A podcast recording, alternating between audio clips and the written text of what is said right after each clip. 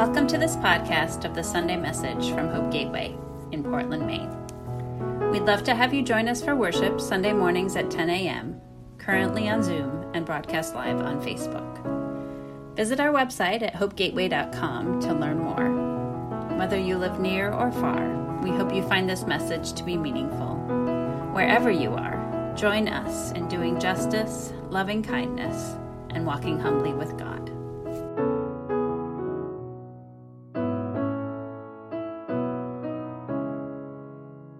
Good morning. I'm Mike Davis. My pronouns are he, him, his. Here we are on the final Sunday of our Faithfully Forward campaign. Throughout these weeks, we have heard many voices sharing words of gratitude, excitement, hope, and vision. Today is my turn to share the final message in the series. Let's begin with a scripture from 1 John 4:16 as translated in the New International Reader's Version. Ooh.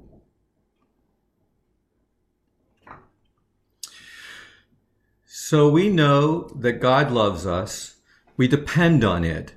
God is love. Anyone who leads a life of love is joined to God, and God is joined to them. For me, this is the foundational verse of my faith.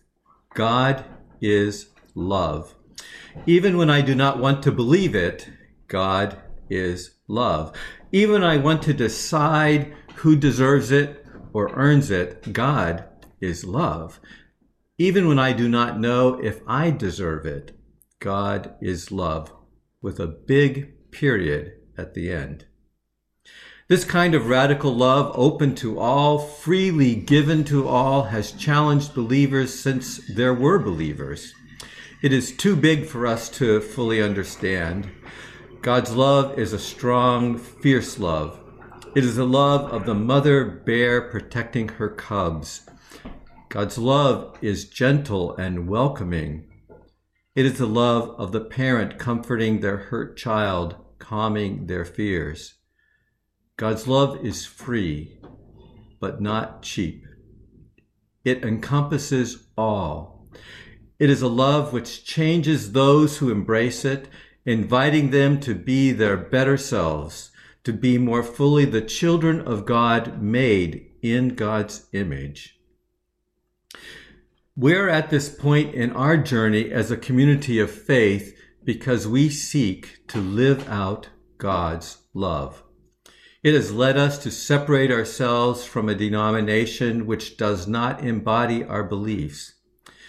We're not the first who have left a familiar religious institution to follow God's radical love.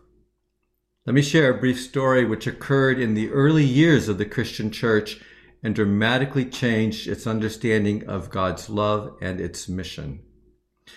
After the resurrection, when Jesus was no longer with the disciples, the followers of Jesus were all Jewish. They still practiced the Jewish practices they still observed the Jewish practices while also seeking to follow the teachings of Jesus, who they believed was the Messiah. In the book of Acts, which tells the story of the newborn church, we find Saul, a devout follower of Jewish law, who is fanatical in his desire to keep the faith pure. He sought out the followers of Jesus and assisted in bringing them to account in order to protect the purity of his faith. Yet on one of his travels, he encountered Jesus in the form of a blinding vision. The experience transformed him into a follower of Jesus dedicated to spreading the good news. It was Saul, now renamed Paul, who realized that his message of the that this message of the Messiah was not limited to Jews.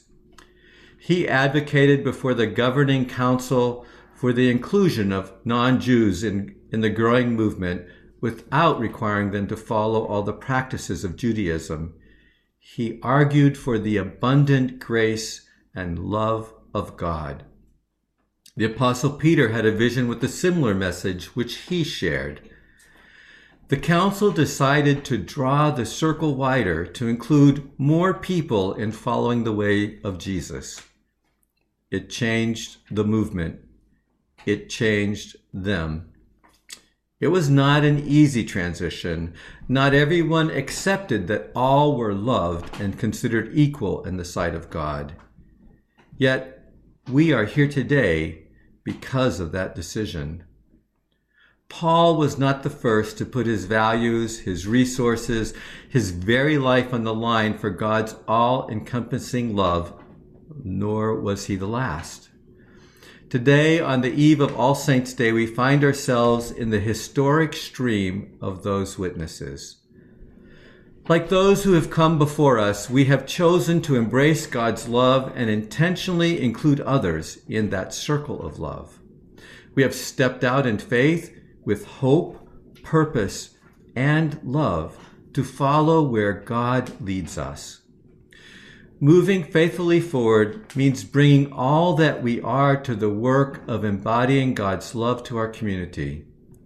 We seek to pass on our witness and resources so that others will be able to respond when God calls them to love their neighbor, even as they discover who their neighbor really is. Today's scripture reminds us that God's love is not limited by time or space it's not limited by our beliefs, prejudices, or history. Consider these words of Adrienne Maree Brown. Love allows us to flow together toward a shared future. Love allows us to flow together toward a shared future. Each of us can participate in this shared future by making a gift or a pledge for the Faithfully Forward campaign. Every gift, no matter the size, makes a difference. It is a gift for those who come after us, seeking to live out the amazing love and grace of God. So we know that God loves us. We depend on it. God is love. Anyone who leads a life of love is joined to God, and God is joined to them.